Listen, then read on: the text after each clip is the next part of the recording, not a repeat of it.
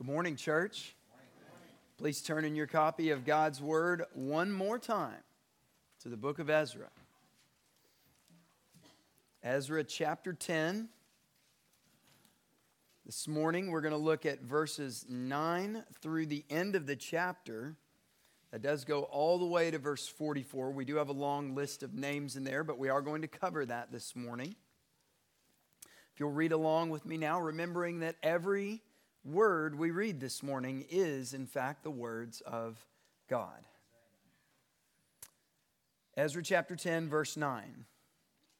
Then all the men of Judah and Benjamin assembled at Jerusalem within the three days.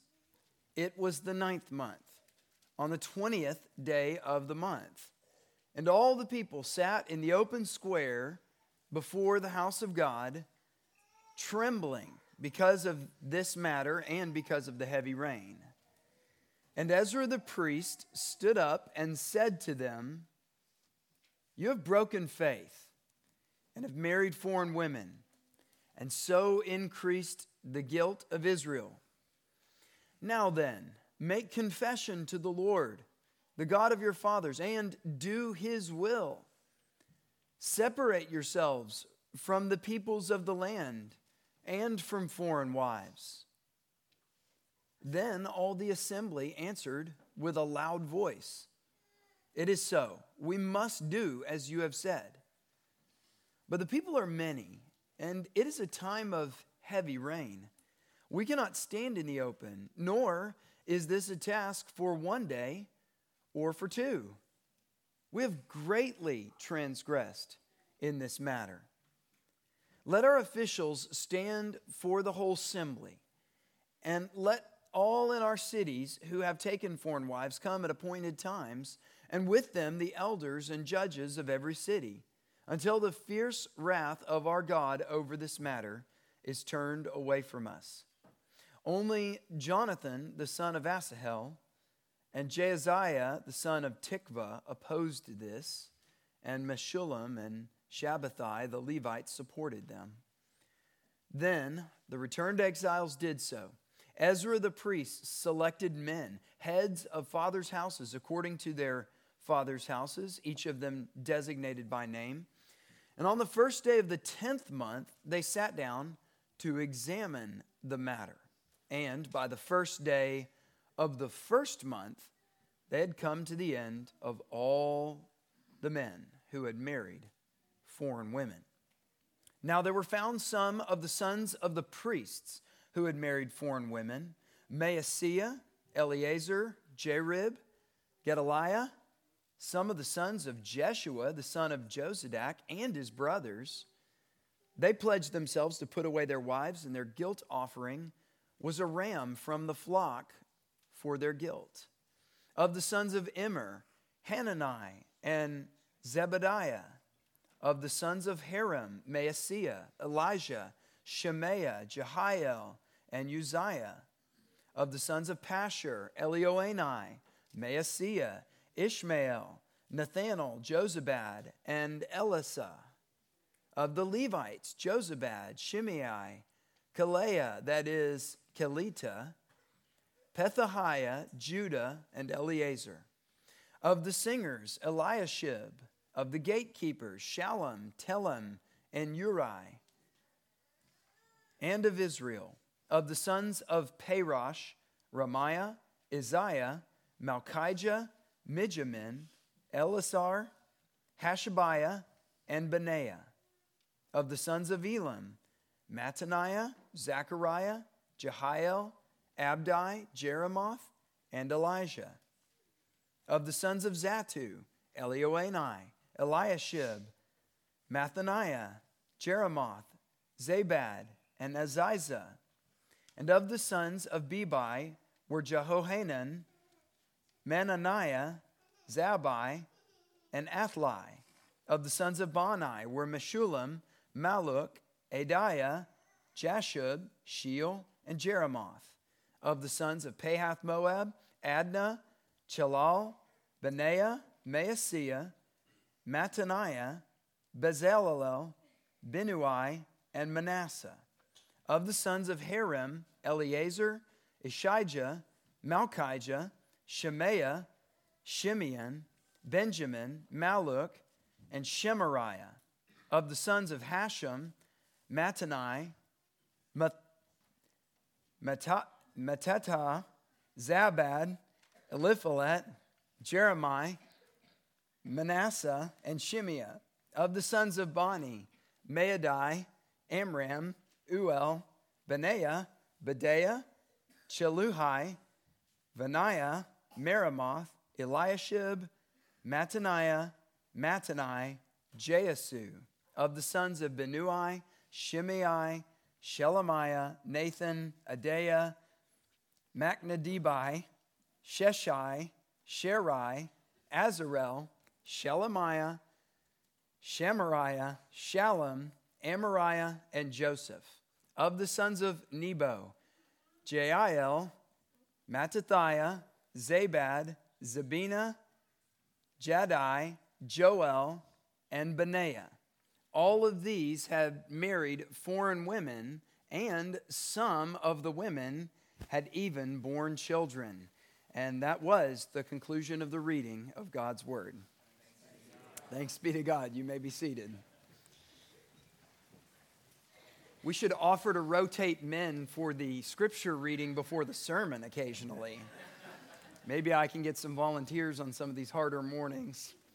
Well, I'm going to begin this morning's sermon with two brief admittances.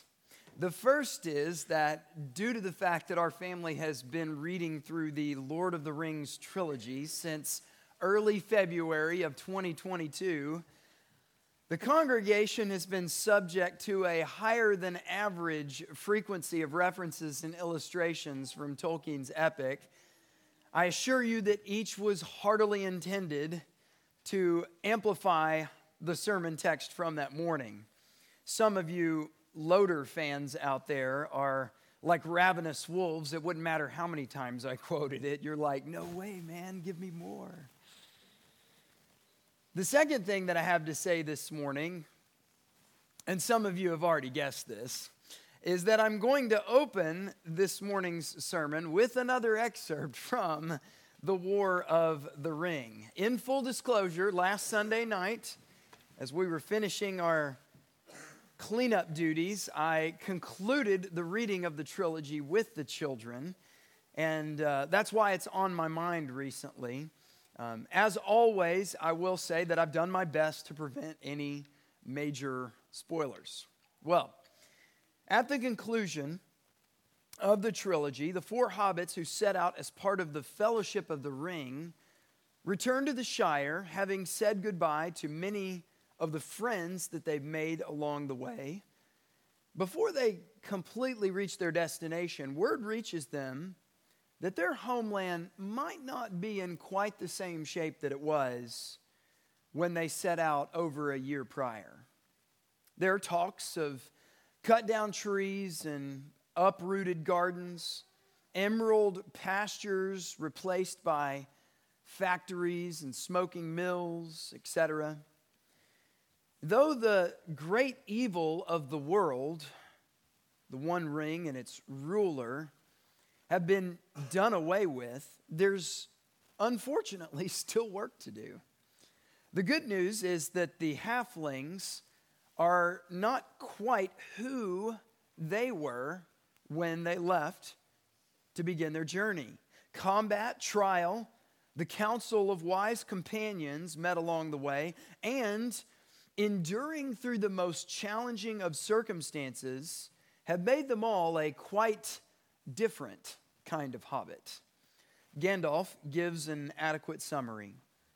He says, You, speaking the hobbits, must settle the Shire's affairs yourselves. That is what you have been trained for.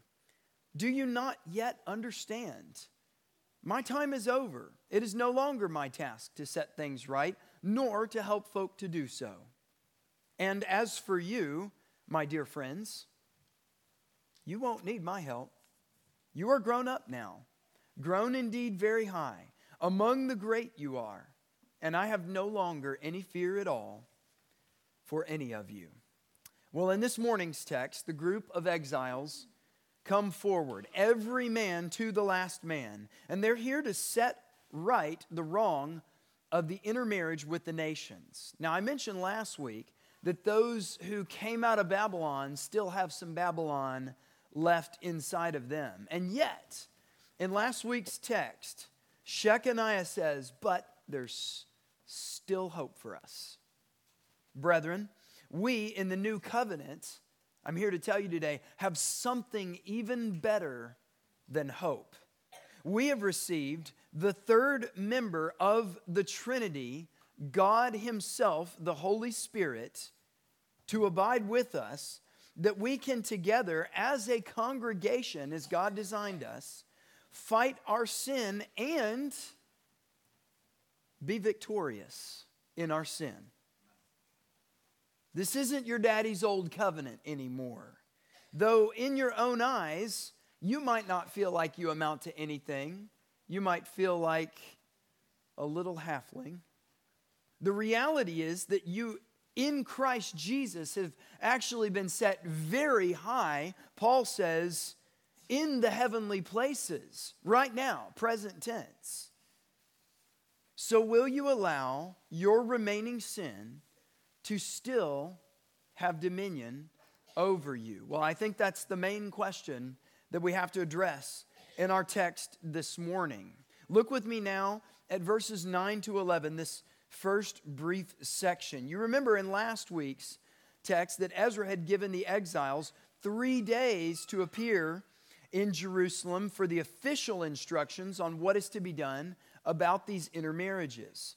In verse 9, we read that everyone did indeed come. This event took place in the Jewish month of Kislev, which is equivalent to mid December sometime. It actually overlaps November a little bit, but this, the 20th of the month, would be sometime around our mid December. And what do you know? It's pouring rain.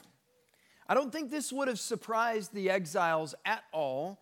They're agrarians, they live in an agricultural society, and so they know that midwinter in Palestine means cold and rain.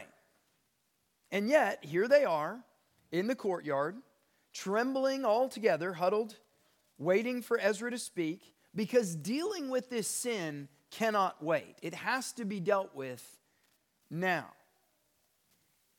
I wonder if you notice the strong typology of this moment. Remember a time in the scriptures when God judged people for their sins, and it was accompanied by heavy rain. You'll remember the flood narrative. You can wonder how much of that might play into the emotion of this moment, the complexity of what these people might be thinking. God drenching them as they're coming to Him to seek mercy. You know that there were those who surely tried to get on the ark after the floodwaters came, clawing, scratching at the boat, but God's judgment prevented them from entering and escaping their doom. Would these exiles be able to escape their current condition under, as Ezra described it, the wrath of God? The public address from Ezra that follows is accordingly for the situation. It's pouring rain. It's very brief, it's just over 40 words in your ESV translation, but it packs a punch. And Ezra essentially says three things to the exiles. He says, You all broke the covenant, you all sinned in these foreign marriages. Now we are all loaded with guilt. Now, I wonder if you notice the plurality that runs throughout that charge from Ezra. Also, notice that Ezra isn't identifying with the sin of the people at this point. When he was being an intercessor for them, he was identifying with the sin. We, Lord, have sinned before you. But now he says, No, you are the ones who have broken faith, and now we are the ones who have been laden with guilt. It's time for the rebuke. The hard words have to land in the gut of those to whom they are responsible. And it's interesting to me that growing up, especially in my teenage and young adult years, I never heard pastors, or any other Christian for that matter, speak directly to my sin quite like Ezra is doing here. It was always that squishy, brother, we all sin. You know, I've sinned like that before. Let me tell you a story about when I sinned like that. I wonder what a, a pastor or a counselor would do when someone's confessing their pedophilic fantasies. I'm afraid that there are some who actually can identify with those wicked sins. Brethren, you need leaders who are going to tell you like it is. When you come in for pastoral counseling, counseling, Jeremy, Daniel, or myself, and any other leader here, shouldn't beat around the bush. We need to hear your story and any pertinent eyewitness testimony that may accompany it, and then get right to the point. We've got to deal with this sin. This is a general rule among men, but I want you to pay attention to word count in situations like this. Yes, I'm putting your pastors behind the eight ball right now. If you've done wrong, you need to know what the wrong is and how to fix it. And verbosity does not equal clarity, it's usually the opposite. It usually just muddies the waters. In the multitude of words, sin is not lacking, says Proverbs 19. But he who restrains his lips is wise. This goes for the saints too. I'm not just talking about leadership here. Many of you are known for wise counsel, and you offer it freely and gladly when asked for. You may hear that you even have a gift in helping people in these difficult situations. Don't abuse it by pontificating ad nauseum. Ezra doesn't mince words. In verse 10, here's the problem. In verse 11, solution. He gets right to it. Confess your sin to God, he says. Turn away from your sin and obey God. Three things. Very simple. You can even start to sense the gospel here. Confess your sin to God, turn away from your sin, and obey God. Now, what kind of solution is that for these people? What, what does that do for Israel? How does that help them in this moment? It gives them one thing it gives them the hope that Shechaniah talked about last week. There's hope if we will turn and we'll come back to God and we will start obeying Him. We have a hope. We know this God that we serve, and He said in Deuteronomy He's a merciful God. And if we come back to Him and we do what He says and we show contrition, maybe, just maybe, he'll stay his hand. But they've got to come in and they've got to vomit this sin up. And they've got to do that before a holy God, one whose holiness burns bright enough to consume them even while they speak.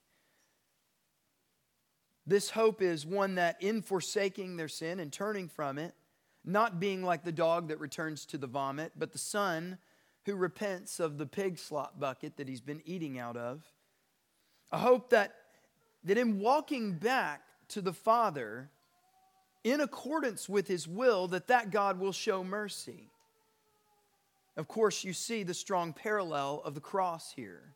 Confession, repentance, and obedience. For the Christian life, these three still give us hope. But I want to say something. There's perhaps some discontinuity here that we should talk about. And I'm not just talking about gospel discontinuity, we're going to get into that. But I want to talk about this word hope. You see, in the new covenant, we don't have a hope that God will be merciful. No longer do Christians have a hope that God will be merciful to us. We have a promise that He will be merciful to us. We have His Word, the Word of the God who does not change. We have His Word that when we turn in repentance and faith, He will show mercy. It's not hope, it's a promise. When it comes to God's mercy, today for Christians, hope isn't the issue anymore. Through the effectual sacrifice of Christ for the sins of his people, we don't hope he will be merciful. We are sure of it. And there's a word for that. Biblically speaking, we call that faith. We call that faith. And yes, Faith and hope are two different things. hear the writer of Hebrews. He says, Now faith is the assurance of what is hoped for. Faith is the assurance of what is hoped for. Notice he does not say that faith is hope, it's not the same thing. Faith is a bedrock, grounded assurance of what you did hope for. I no longer hope for it, I'm positive of it. I am assured of it. It's not wishful thinking. The word assurance in Hebrews 11 comes from the Greek word hypostasis, and it's construction language, it's builder language. It literally means the thing underneath everything else.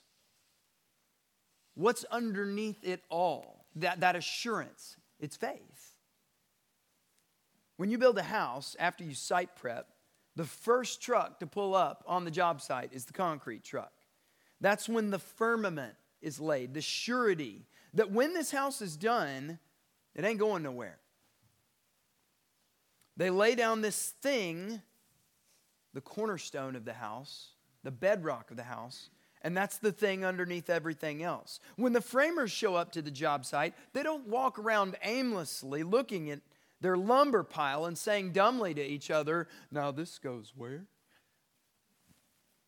You know, goes right on the foundation. That's what it's made for. That's where we build the house. Biblical faith is the thing underneath everything else for the Christian. It's not hope anymore. It's not maybe, it's I'm sure of it. It's firm, it stands fast.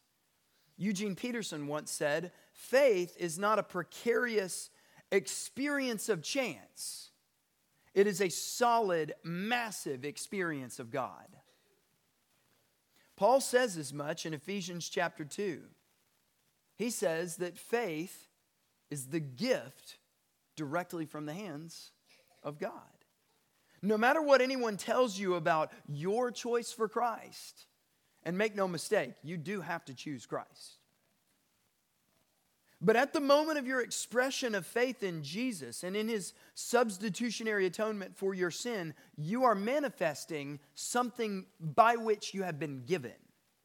God gave it to you, put it in your heart. You're manifesting the gift of God, the assurance of what you hoped for. I don't know, there was a day when I was wondering, will I be saved? No, I will be saved because Jesus died for me. I am sure of it. It's the gift of faith. But someone will ask, so what changed from the old covenant to the new covenant? How did we go from, from hope to faith? How come Ezra commanded the people of God to hope in God's mercy, and then they did works after their confession and repentance to maybe up the ante a little bit? How come the Old Testament saints had to try and work for their salvation in a sense? And in the new covenant, works no longer save us. Well, the first question I'd ask you is who told you works don't save you? Who told you that? What do you mean you're not saved by works? Of course you are. God planned from the very beginning that all mankind would be saved by good works. The central question of the gospel is not how do I choose faith over works? The central question of the gospel is where can I find works sufficient for my faith? Whose, whose works would give me that kind of assurance that no matter what I bring before the table, the throne room of heaven, the bar of God, He will never find anything that could eclipse those good works on my behalf? Where do I find faith like that? You are saved by works, beloved, just not your works. In order to be reconciled to God and get into heaven, you and I need a, not just a cleansing from sin, we need a perfect righteousness by which we can stand before our holy God. And this perfect righteousness is found in the person and work of our Savior Jesus Christ. Through his sufficient atonement, by dying on the cross, often called in theological terms, his passive obedience. No, it doesn't mean that Jesus wasn't active on the cross, but he was receiving the work of others. He was passively receiving our works. That's why it's called his passive obedience. He made purification from the heinous sins of the most heinous people in the world. And through his flawlessly lived life while on earth, this is called his active obedience. This is what he did to attain righteousness for us. He won for his people the merit that they needed to be made right before God. Now, consider this point of application. Christian, you who perhaps today are in great but secret sin against the Lord. I can tell you right now with 100% assurance that if you turn from your whoring after your secret sins, as a man might a foreign woman that he unlawfully married, if you confess your sins to God and to others in this body, trusting that God intends through the local church to help you fight your sin, and if you have faith in Christ on behalf of your sin, that in Him it has been fully and completely paid for, and that no matter how much sin still remains in you after that point, you stand before the bar of God now clothed in peerless righteousness. And if you move forward in obedience to God through that bedrock of assurance in all that Jesus did for you, then today you can live victoriously over your sin and please God. You can today. Ezra and his community of exiles could only hope in that kind of thing. But for you in the new covenant community, this is a reality. This is the Christian life. This is what Jesus won for us. This is the promised land. Milk and honey flowing everywhere. This is our reward in Christ, all that He's laid up for us. Now, look with me at the next section verses 12 through 17. If we're honest with ourselves, we know that the process of learning to consistently resist our sin and walk in obedience to Christ is not a microwave recipe. There's no popcorn button for fast tracking victory over most of your sins. Additionally, let me say this it is rare that God confronts us in our sin in what we might call an opportune moment. Oh, thank you, Lord. I needed to know about the sin. You picked the perfect time to reveal it to me. Nothing's going on. I've got time to meditate on this and think about it. The kids are perfectly well behaved. My wife's not mad at me for my bad behavior. This is so great, Lord. Thank you. Yeah, you don't want to hear about your sin when you're living victoriously. You want to ride the wave, and you certainly don't want to hear about it when you're at rock bottom. We never want to hear about our sin. This is to say that seasons of repentance are rarely seasons of convenience. Seasons of repentance are rarely seasons of convenience. And that's just what you see in the reply to Ezra here from these poor beloved Old Testament saints. They're out there in the middle of the rain, they're shivering, they're terrified of the wrath of God. And then, briefly, to summarize what is said in verses 12 to 17, there's an almost total congregational agreement with Ezra that they should confess, repent, and obey. That's what Ezra commanded, and there's almost unanimous agreement that that's what they should do. There are a few contrarians mentioned down in verse 15. You can let your eyes drift down there briefly. There's no detail given for why these people object to what is said, and I've heard many commentators I, I, reading, trying to think through this passage. They said, verse 15 of Ezra chapter 10 is the hardest chapter to interpret in the whole book. In Ezra, that's the hardest verse to interpret, is verse 15 of chapter 10 right there. Because you don't know which way to go. They said, No, I disagree. Okay, so you disagree. On what grounds do you disagree? Do you disagree because you've got foreign wives and you don't want to put them away? You don't want to get kicked out of the covenant community either? You want the best of both worlds? Or these men are about to come and say, hey, we need to, we need to be reasonable about this and we need to take our time. No, we need to do it now. Everybody, right now, get your wives out of here. Go on. You see, there's two different options. Like, what, why are they disagreeing? One of them's a Levite, so maybe there was some zeal there. I don't, we don't know. But whichever way you take it, the bulk of the people say literally in English, yes, as your words to us do. That's what the Hebrew is rendered literally in English. Yes, as your words to us do. In verse 13, however, the people give what appears to be a challenge to the authority of the leaders. They want to hit the brakes. They give three reasons for this, and I'll give them to you in three P's precipitation, population, and the Pentateuch. Precipitation, population, and the Pentateuch. And those are some substantial factors. However, whenever obedience is requested, especially by God, any reply that starts with, but, it's okay to be suspect. At home, we've always told our children that their obedience to their parents is true obedience to their parents and to God when it is done without challenge, excuse, or delay. And you got to have a happy attitude.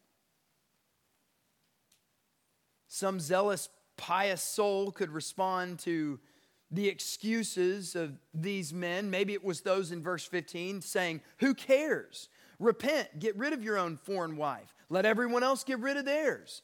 If everyone minds their own business and does what they're supposed to do, we'll all get right before God. Now, I'd remind you of what we talked about last week that this is unfortunately the way the world has taught us to think. Like individuals with the option to overnight whatever progress we want to make in the Christian life. Don't hear me preaching from Ezra that you can take your time with your sin. There's no rush.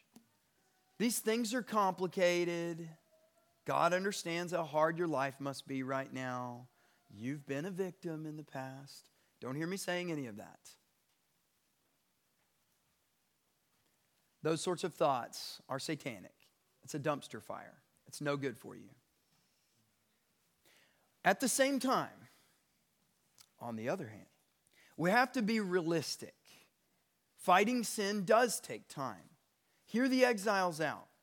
They say, Ezra, if we're going to do this by the book, this isn't a one or two day problem. The transgression was great, there should be an expectation that the resolution is going to be pretty significant too. In verse 14, they ask for appointed times to speak with the officials to hear those cases, which, as it turns out, this is what was interesting for me as I studied this week, was not an attempt to avoid obedience to the Torah, but to actually ensure that everyone was completely obedient to the Torah. In a case law situation, where accusation is made and names are officially given before judges, the law required a trial in which witnesses were called and evidence was examined, and each case was handled in such a way that the accused received the maximum amount of protection until they were proven beyond a reasonable doubt to be guilty. You don't want your name to appear in this list for the rest of the Jews to see. And now I have to read through it on a Sunday morning, right? And all these names are in here, these poor fellows. But how did they get in here? It's because there was a trial, they went through the process, and it was confirmed. This man has a woman that he shouldn't have, he must put her away. This man, and so on and so forth, down the line. The exiles were asking, in a sense, for what Shechaniah was asking for back in verse 3 of this chapter. Let us make a covenant with our God to put away all these wives and their children, and let it be done according to the law. Let's do it by the book. Let's do it the right way. Matthew Henry said on this passage Take the time to do it right, and you will have it done the sooner. Whereas if you do it in a hurry, you shall have it done by halves. How true that is in our lives, especially in dealing with sin. Okay, let me just take a deep breath. I'm angry at my kids. Deep breath. Okay, back in. No, uh, daddy may need to take a break, you know. Daddy, go to your room and pray for a little while. Mommy can handle the kids for a few minutes, okay? Do it right. Slow down. Make sure you're doing it by the book. You see in verses 16 and 17 that this is exactly what they ended up doing. They started in January, and the trials were completed by essentially the 1st of April if we look at the Jewish calendar. It took about three months, which, you want to know how slow it went? That's less than two cases dealt with per day. They went slow. This was a time consuming process. Now, there are some of you that, even with that timeline, would love a guarantee that in three months' time, the sin that you're currently struggling with and thinking of, you could be done with. Oh, you told me in three months I followed this blueprint and this plan, I could be done with my sin. Please sign me up. Now, sometimes God does act in a way where he, he moves quickly on our behalf to rid us of a certain sin that's been besetting us. I mentioned before that before my conversion, I was given virulently to the sin of lust. I was sick and I couldn't fight it. And when God saved me, He also delivered me dramatically from temptation to that specific sin. I just wasn't given to it in the same way anymore. It was one of those moments where God stepped in in a powerful way. But you know that it often takes years of fighting for many men in that issue and with that particular sin, it takes years of fighting. It, it may take that long because we're interested in carrying that nasty looking cross by ourselves and we don't want to let the rest of our brothers and sisters in Christ in the church help us. I don't want accountability, it's too ugly. This sin's too gross. You don't want to look at me when I'm like that. It'll make you uncomfortable. It makes me uncomfortable. Nah, I can handle it. What's important for you to see here is that the exiles are initiating the process through confession and repentance and then endeavoring to move forward with obedience. And then they go forward with accountability to make sure that nobody jumps ship along the way. Now, here's our takeaway, beloved. We need the body of Christ, the church, to fight sin. That's clear in verse 12, right there in front of you. Yes, we're going to do this, but let's do it by the book. Let's all do it together. There's just no wiggling out of it. Drop your pride and seek counsel and accountability from others here who can help you fight. Tell somebody about it today. Who's your Sam Gamgee? Who's been fighting here and can fight alongside of you? Who do you trust to carry you up the mountain of God to help you drop your sin? Find that person and get on with it. Recognize that your fight with sin is likely going to amount to a long obedience in the same direction. I'm going to fight it today. And then I'm going to get up tomorrow and I'm going to fight it again tomorrow. And I'm going to fight it again and again. Because holiness is not prime eligible. It's not. It takes time. But it does work every single time, so long as the sinner remains humble, in pursuit, and continually repenting along the way. And that's your posture here. Pastor Matt Hudson at Basswood used to tell me all the time that it is sin to give in to sin, but it is not sin to fight sin. Good words. Good words. Trust and submit to your church leadership. You see, that's what they did here. They came forward and they said, Ezra, we want to do this. Let's do it right, do it by the book, and we'll submit you, we'll submit to you and the judges you appoint. Whatever you're going to do, we're going to submit to the ruling. They handed the matter over and they put their faith in God and in the men that He had appointed. I know it's pretty foreign for some of you to think about submitting to pastoral authority. I said last week that your elders don't take that lightly at all. I often find myself in a discipline situation with a child saying the same things over and over and over again. When our children were young, one of those oft repeated phrases was something we heard from Ted Tripp God has given you a mommy and daddy that you can trust. God has given you a mommy and daddy that you can trust. Beloved, I know the two men with whom I serve. I can say unreservedly that I myself entrust my life to their pastoral authority over me without reservation. If they say, Chris, we think that you should handle this situation this way or do this, I say, okay, I'm going to start right now. Because it's God's will for my life to trust the authority that He set over me. That's why it takes time to go through the membership process at Christ the King. You want to examine your pastors. Is this the place where my family will grow? Are these men that I can trust? Are they control freaks or are they shepherds? Are they humble or are they laughty? who are they? I'm going to covenant with them because these are men that I can trust. And I can tell you that I found that to be the case with the brothers, certainly, that I serve with. Well, we're going to look now the last section here, verses 18 through 44. No, we're not going to go through every single one of the list of names, but there are some good things here in the text for us. Notice in verse 18 that the priests are mentioned first. Neither ancestry nor office shielded anyone from falling in to this mixture with the nations. And the same thing was going on in Jesus' day. He told the religious leaders of his day, Assuredly, I say to you, tax collectors and harlots enter the kingdom of God before you do.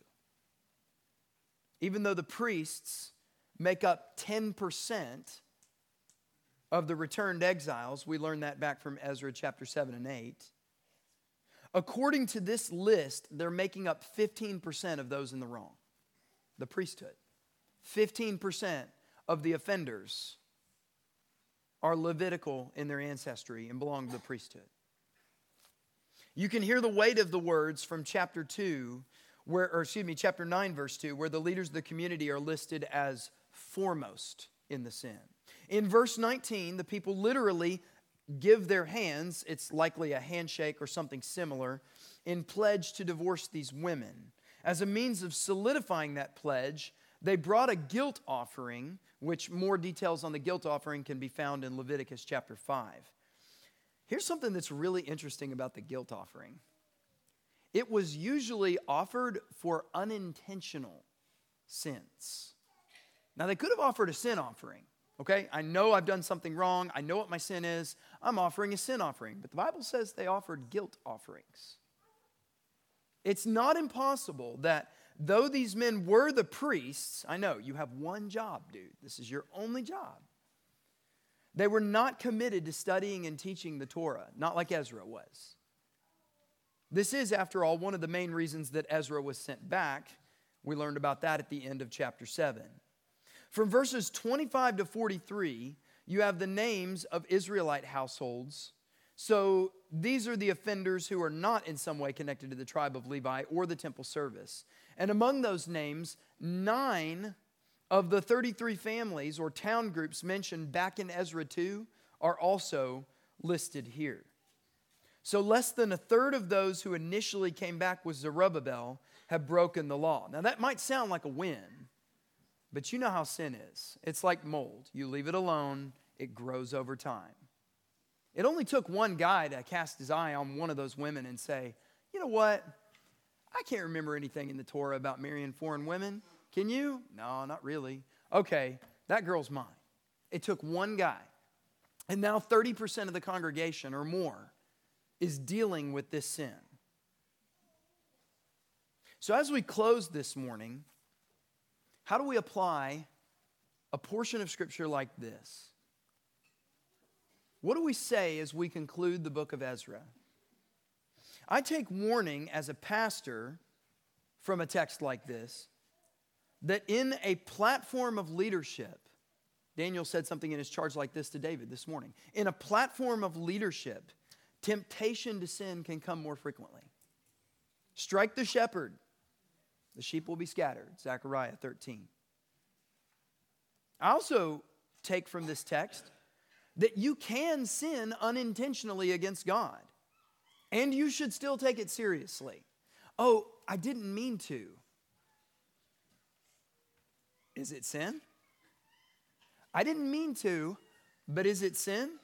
It's been a while since you studied about how you take your Christian liberties in front of other believers, but then you learn that you hurt someone's conscience because of your freedom with regards to maybe alcohol or the TV shows you watch or what you say in front of other people. Oh, I'm sorry, I didn't mean to. Was it sin?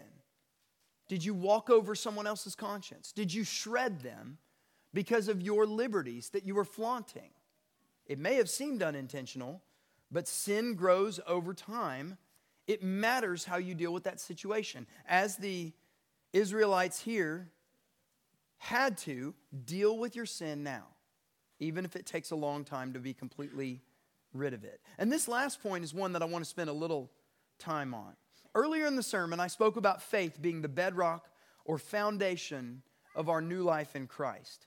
As Reformed Christians, we are sola fide. That means that we believe that the atonement of Jesus alone, the atonement of Jesus alone is sufficient to redeem us from sin, and that the righteousness of Christ is applied to our lives by the Spirit of God through the gift of faith, which is a gift of God.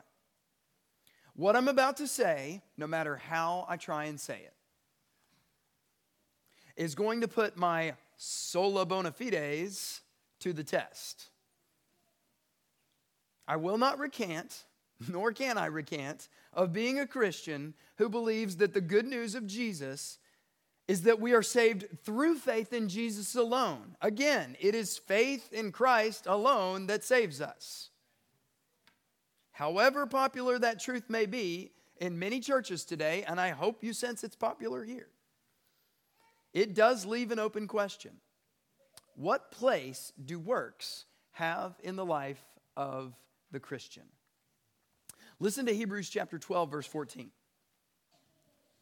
Strive the writer of Hebrews says.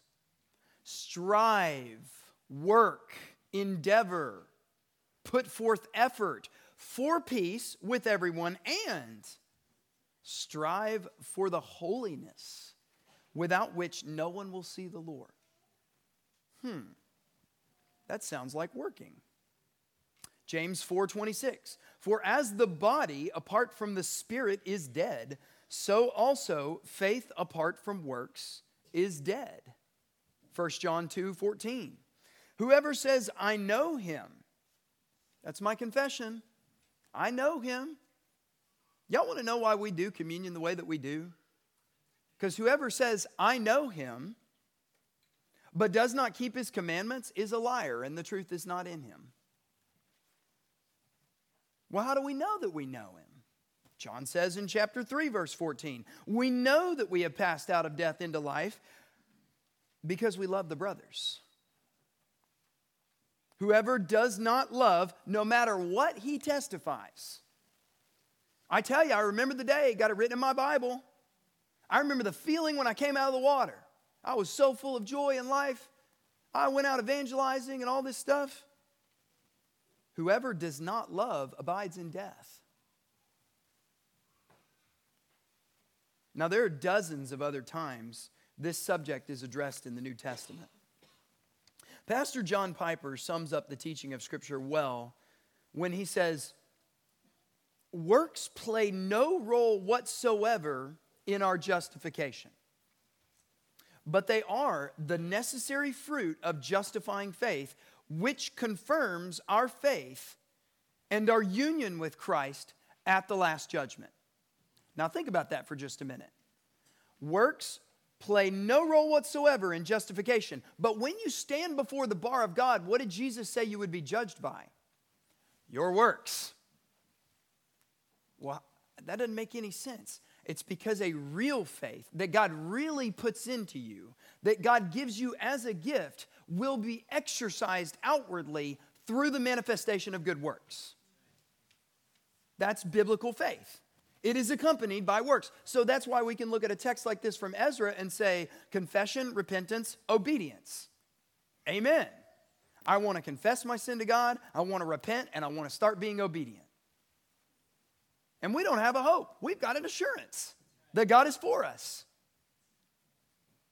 What, what Piper says in this quote is that faith is the instrument by which you are saved, the only instrument, mind you, but it is not the basis on which you will be saved.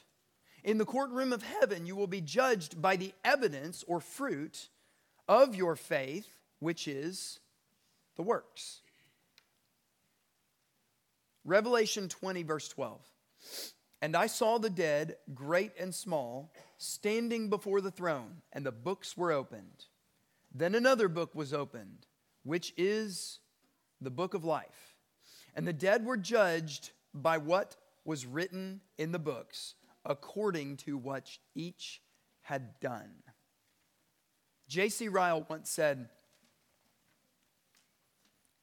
These are strong words coming from our Anglican brother. J.C. Ryle once said, Obedience is the only reality. It is faith visible, it is faith acting, it is faith manifest. It is the test of real discipleship among the Lord's people. And amen. It's not just a confession. It's not a statement or a raised hand or a prayer or walking an altar or that big, tremendous experience you had. Faith, we're told in the New Testament, works itself out through love. That's the living faith, that's the active faith. Now, why is this important for us to see as we conclude Ezra? I mean, you've got this long list of names here. And you notice that the list ends abruptly. There's no more Ezra at the end of that. Some of these women had had children. Boom, that's it. Moving on, Nehemiah. These two were originally combined into one book, and it's likely that they share a same author. Ezra could have written Nehemiah for him, they were contemporaries of one another. The question, though, of so what happened is left open.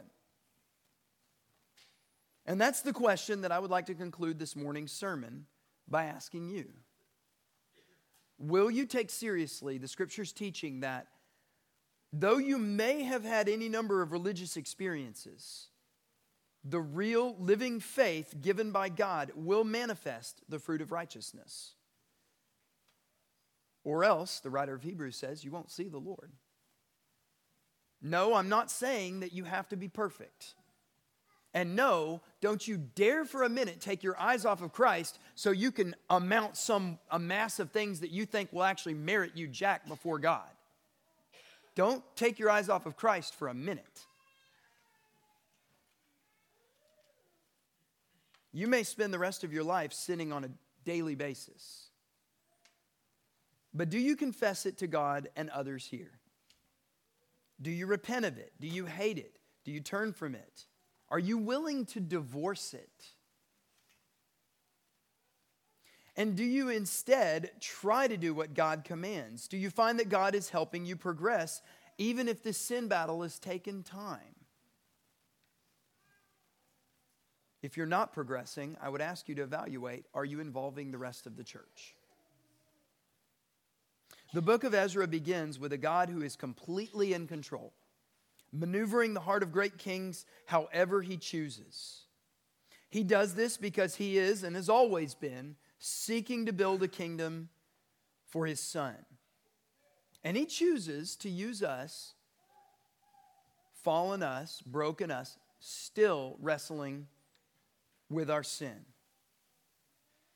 Beloved, you're going to have moments like when the hobbits, after their long journey to destroy the ring, you think that the journey's over, but it's not, and you must take immediate action. So let's get to work. That's where the story goes. Here's the offenders get to work. Because the true faith which God has been building in you works. Faith works. Brothers and sisters, if your sin is still clinging to you like a foreign and forbidden woman, if you know the names, if you know that your name is on a list of those who would not be right before God today, what are you going to do about it? It is time as those who confess faith in Christ, that we go to war together and finally beat these sins. Jesus, we need your help. We confess to you that we are not enough for the great task that is set before us, but we have more than a hope in you. We have assurance in your word, the very promises of God which never fail. We have assurance that in looking to Christ, confessing to Him, repenting, working with our brothers and sisters here to fight sin, that it can be overcome and we can put it away along with all its little sins that have been bred inside of us.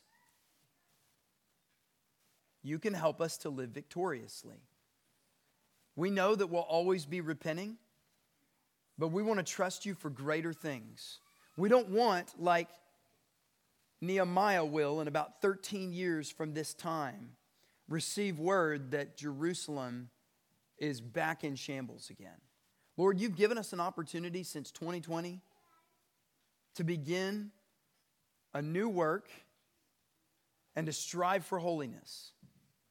Please help us clearly to see Jesus, to love him, and to pursue him with all of our might. And be victorious, Christ. Be victorious as we know that you will. Father, we pray these things in the name of your beloved Son, Jesus. Amen.